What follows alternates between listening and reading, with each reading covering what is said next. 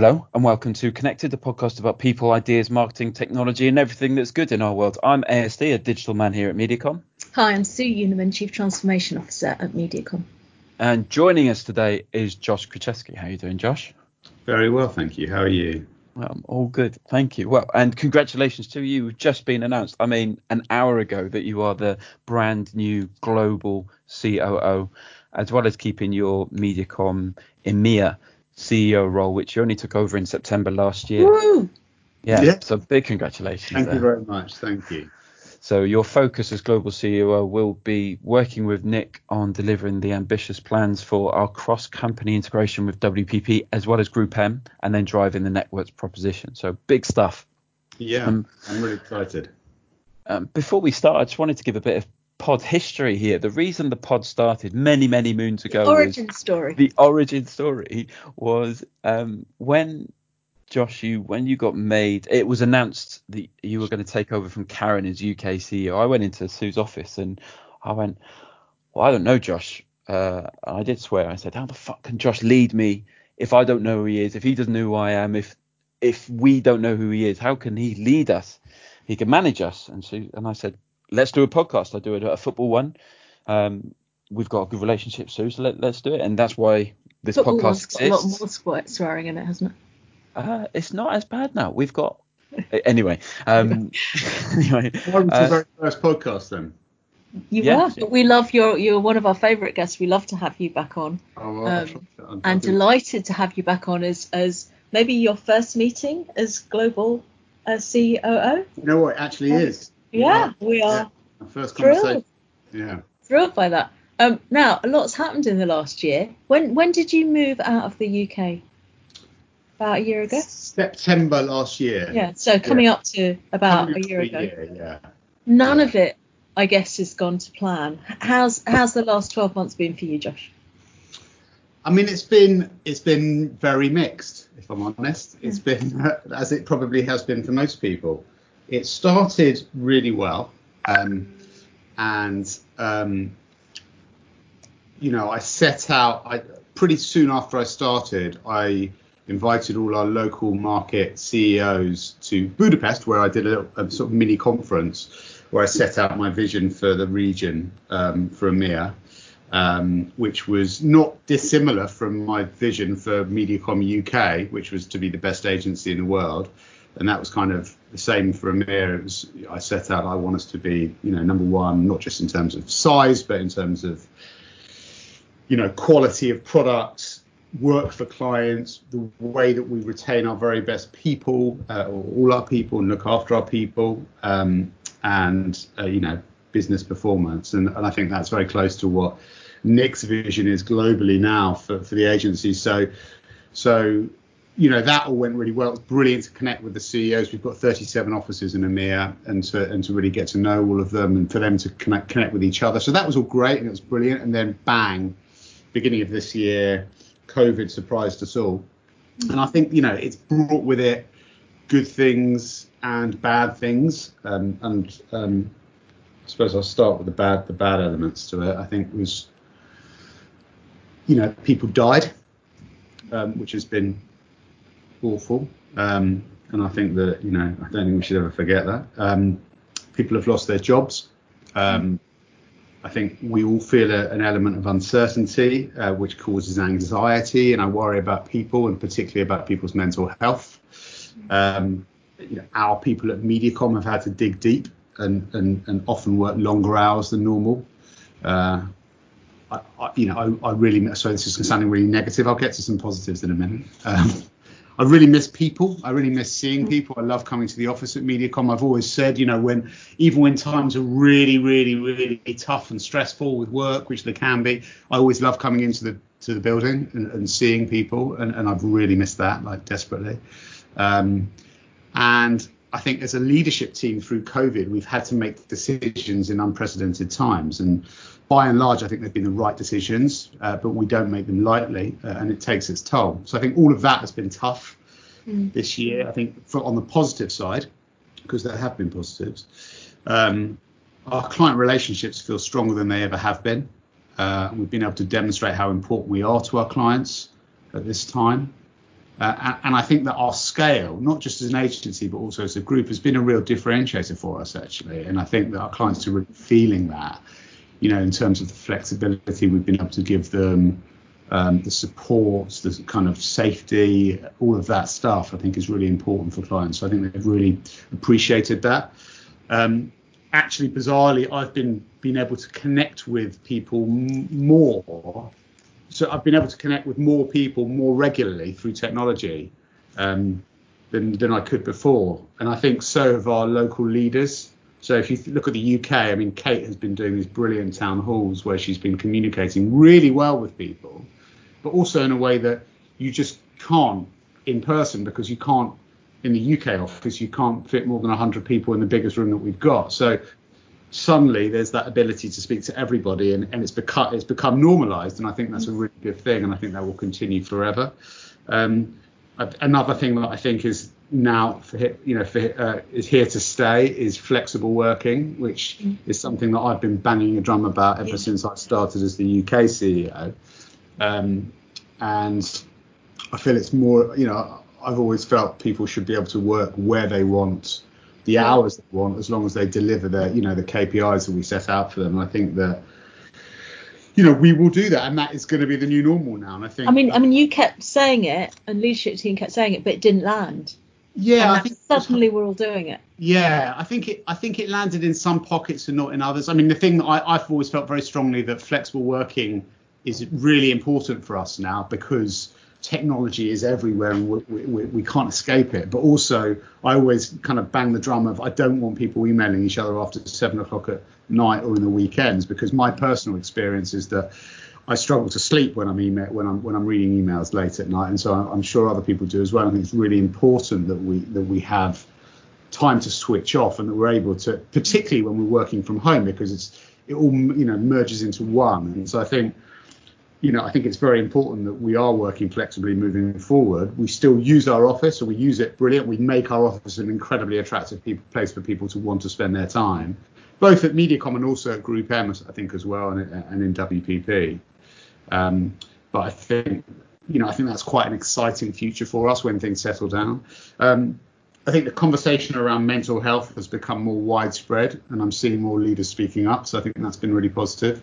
Um, and I think the conversation around racism, Black Lives Matter, mm. uh, the training we're now doing here at MediaCom around microaggressions are all really positive cultural steps for us as an agency. Um, and then I think probably last but not least, our business is strong. So although our, you know, although our numbers are um, backwards on last year, which is what everybody's numbers are, because that's what you'd expect at a time like this, our underlying business is really strong. We've got the best people in the industry. We've got a truly unique and inclusive people first culture that genuinely is unique, I feel. Mm-hmm. And this is going to put us in a really strong position for the future. So that's kind of my year. I mean, that's so far, uh, the year's not over, but it's been there's been a lot going on, both positive and negative. Oh, interesting. I, I mean, how different is the EMEA CEO role to what you expected it to be? Well, I've worked in regional and global roles before, so it wasn't like totally different from what I expected, but it's very different from um, it's very different from running a, a, local office because when you're running a local office, you have absolute kind of control over not absolute control because you, you know you're doing it with a team of brilliant people, but but you, you know you're you're ultimately you've got your hands on the tiller and you're affecting change. Whereas when you're in a regional management role, you're influencing change. And so, um, I don't know. It's just a bit. It's just. It's. It's just. It's just different. I mean, I can go. I can sort of explain in a bit more detail the difference between going from UK role to multi-market role. It's kind of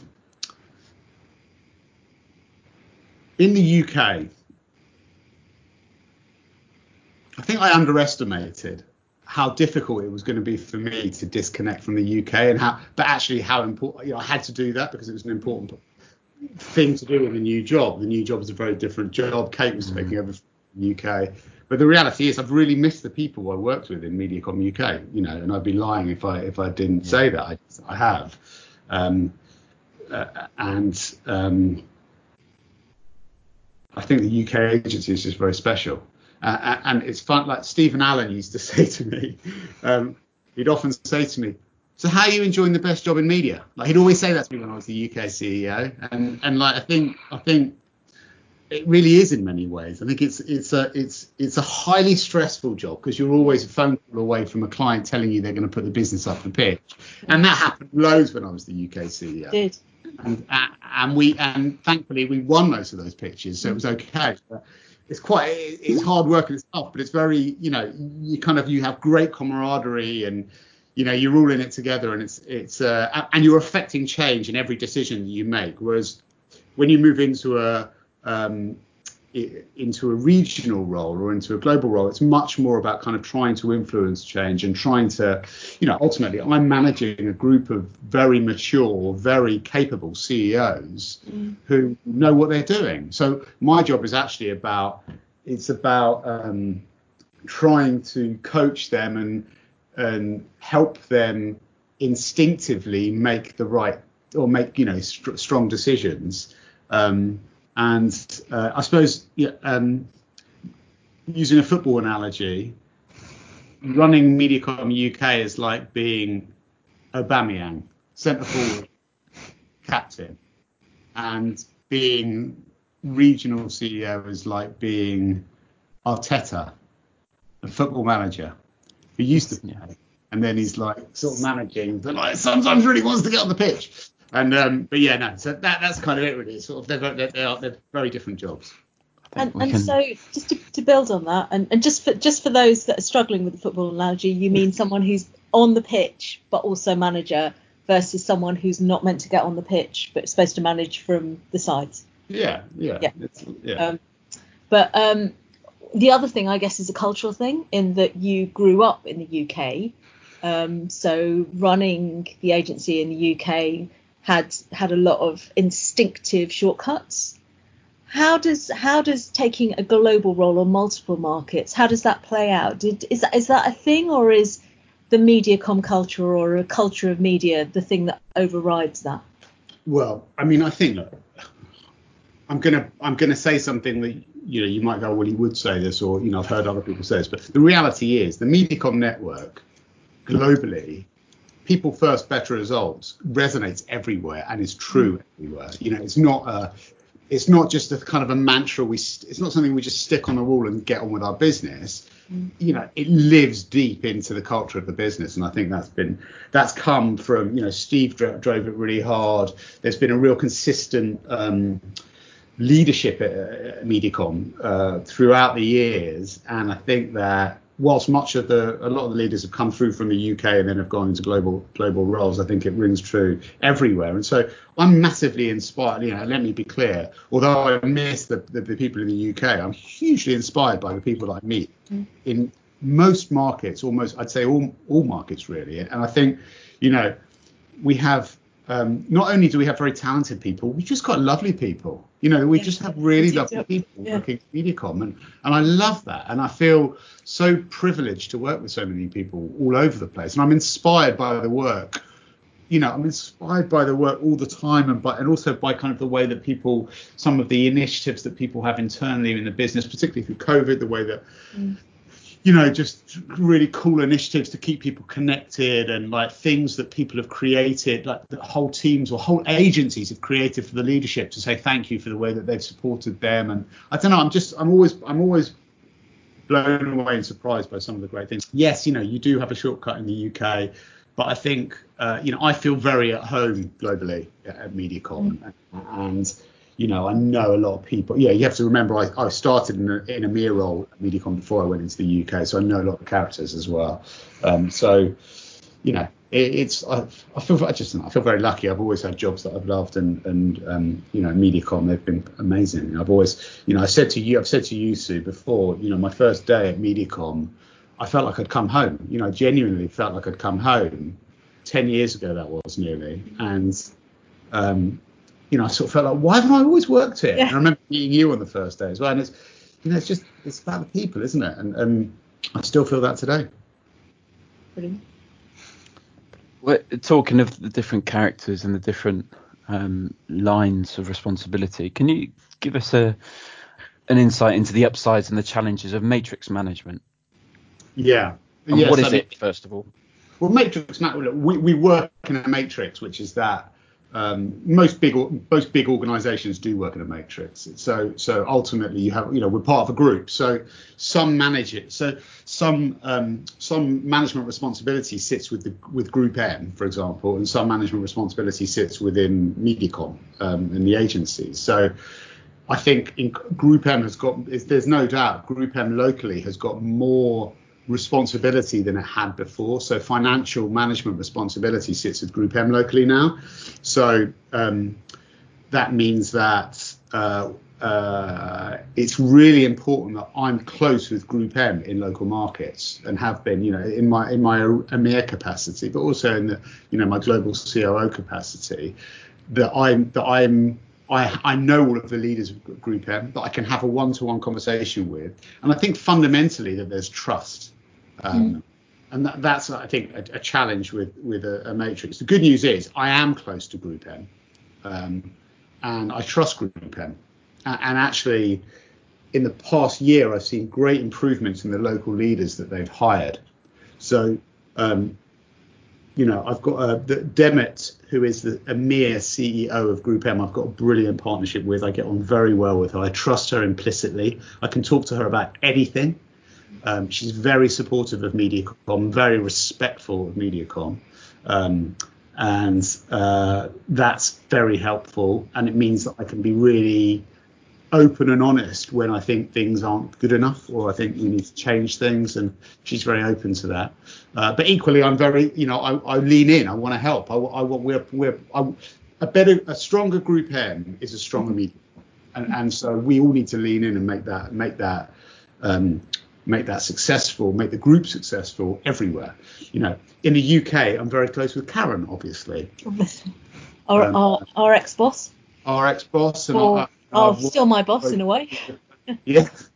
Uh, and so, yeah, exactly. So Karen has, you know, so, you know, Kate works into both me and Karen. Um, for example, if you look at the UK, and I, you know, I, I love Karen. I'm very uh, philosophically aligned with Karen, and I and I'm aligned with what she's trying to do in the UK from a group perspective. So I think that's very helpful. Um, but listen, I don't always agree with everything that's going on in the group, and I think that it's important that um, I always stand up for what I believe in, and and and I suppose my role is to support Mediacom and make sure that Mediacom, you know, we're always doing the best by Mediacom and our people and our clients, and so if I feel that there is a tension there or something that needs, you know, something that we need to fix, then I will, I will say so, and and and, and we'll have that conversation, we'll have that challenge, in the same way that, by the way, we do at MediaCom, and, and you know, I think at MediaCom. Uh, in the leadership team, you know, if you look at the UK leadership team, you know, that team, that exco, they have arguments, you know, and they challenge each other, but they do so with love and empathy and and that's how you move the business forward and how that's what you need that to drive a high performance culture. Josh is brand new global coo congratulations again. What's your promise to the people of mediacom um, well, listen, my promise as global COO has been the same promise as my promise always, and that is that I will always, um, I will always commit to trying to bring the best of myself to all situations.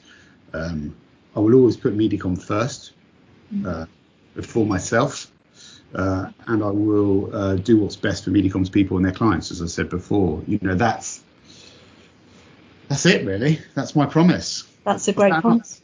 And it is consistent, and that's it's, it's very consistent, motivating. And it's uh, not just words. I can attribute to that. So on to our regular questions now. Josh, you would have answered these maybe four years ago when we started the pod, but there's some new ones, and we just wanted to see if there's any been any that have been updated. So for the first question, what is your favourite line from a poem, a song, or a book?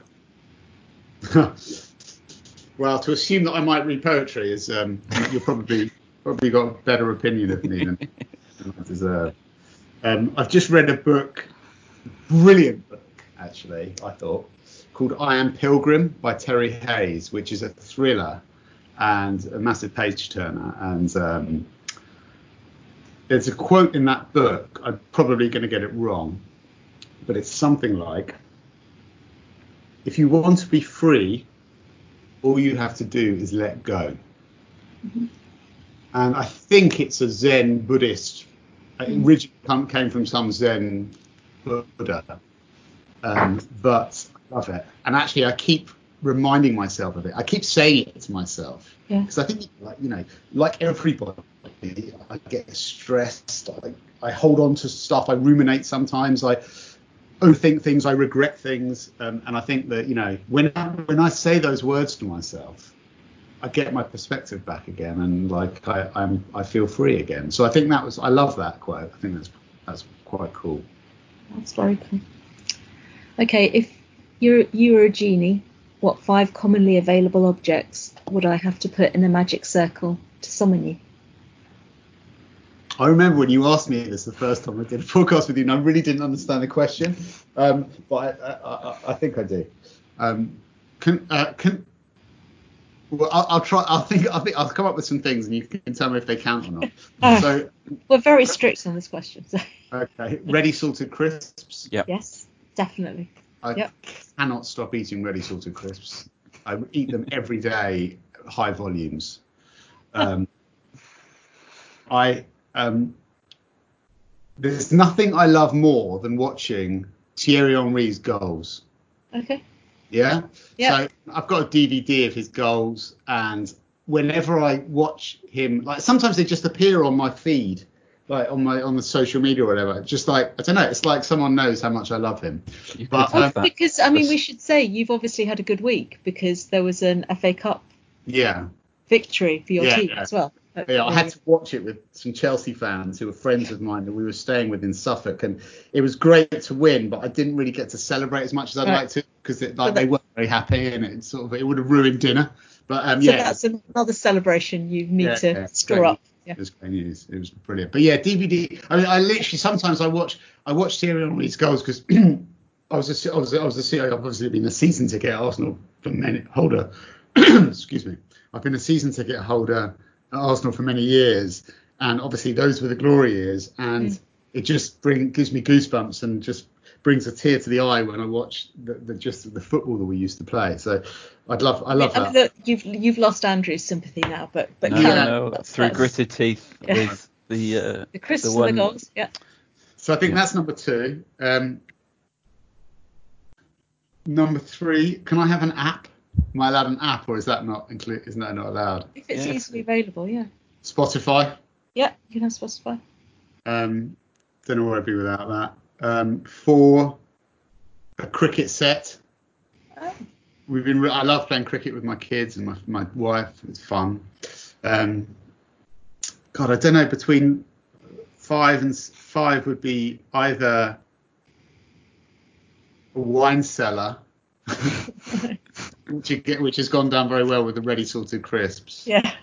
um, or a Kindle, which I love as well. Okay. very Yeah. good. You have to choose. You're gonna have to choose between booze and books. Um, I can't choose between booze and books. I'll take I'll take booze and books instead of cricket. All right. Uh, what three items in your house are giving you comfort right now and everything that's alive? We're assuming that you love everything that's alive in your house. I mean, we can say you've just got a puppy. Well, no, yeah. I mean, I love my little puppy. He's very cute, Albie.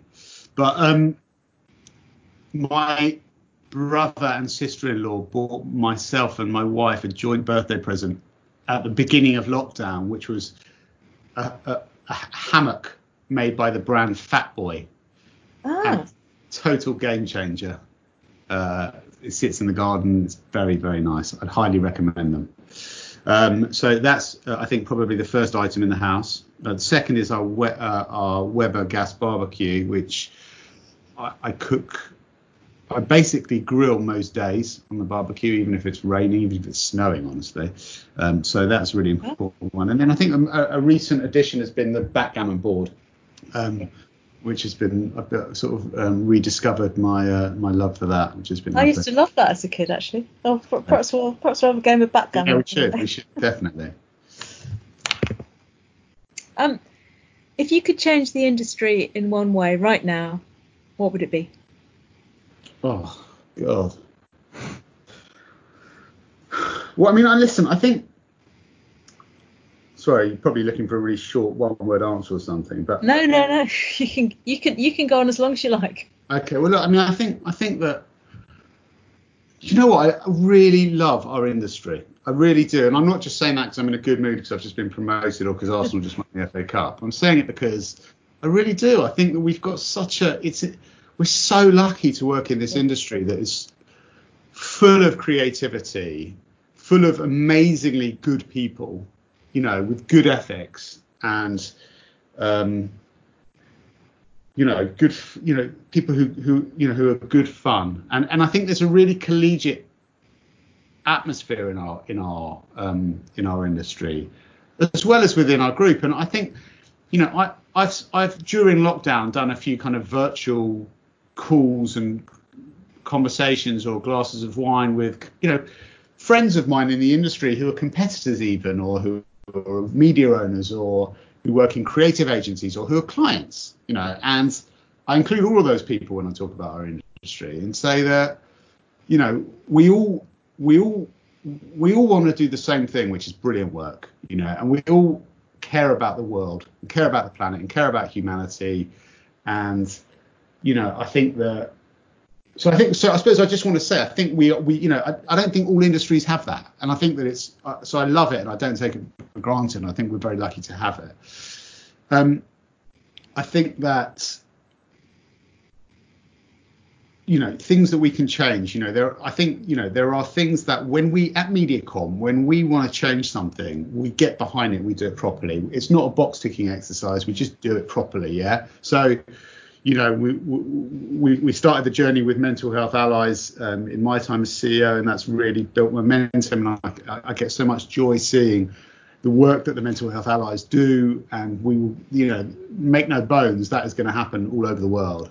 And um, I love that, and I think that it's brilliant. You know, I talked about the stuff that you know, the, the, the microaggressions training that, that Kate has driven in the UK with Nancy and Avalon and Tom Curtis and the team, and I think that you know, and, and you know, Karen started many years ago, a real focus on diversity and inclusion at MediaCom, and I think you know we've really, again, without patting ourselves on the back too much, I just think we've done it. You know, we've meaningfully got behind it and really, really pushed to make change. I suppose if you ask me what I'd like to see in the industry, I'd like to see that more across the the industry, yeah, um, and I think there is an intent to do so.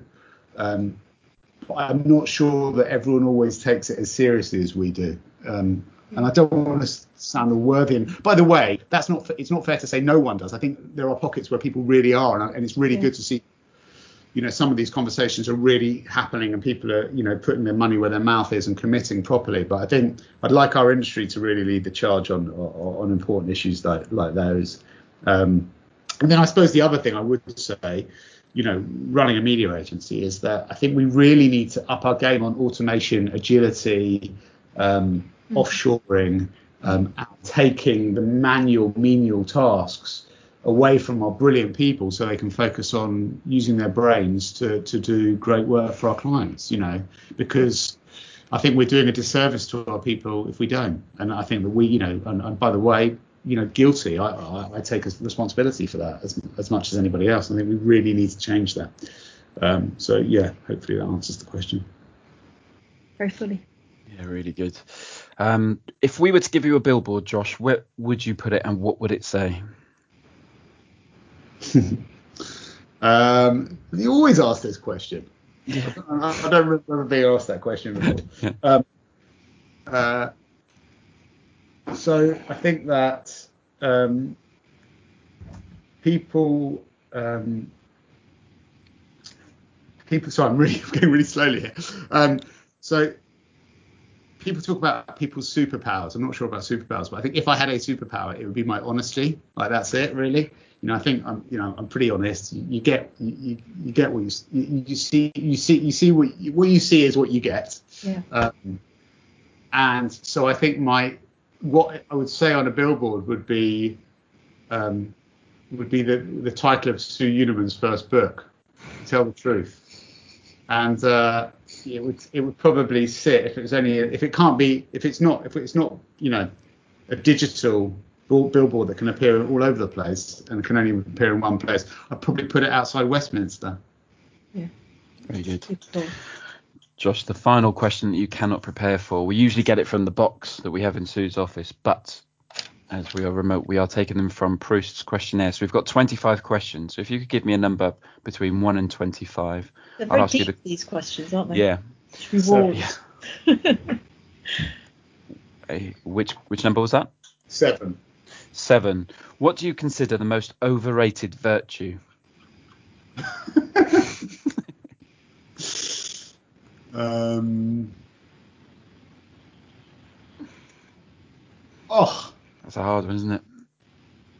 so think something that people think is brilliant, but I don't think Yeah. is that important. Yeah. Yeah. Yeah. God, that's a really difficult question. Um,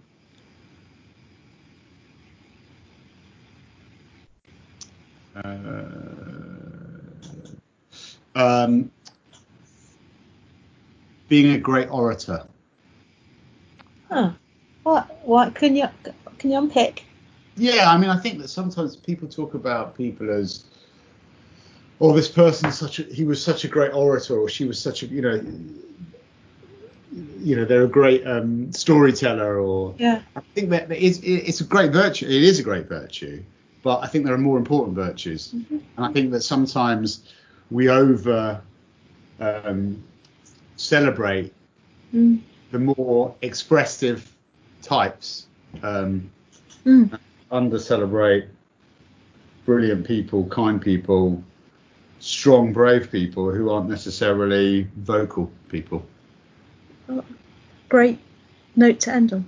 That was really good. Thank you. Josh, congratulations again and thank Great you as for your always time. to talk to you. Thank you very much. Lovely to speak to you both.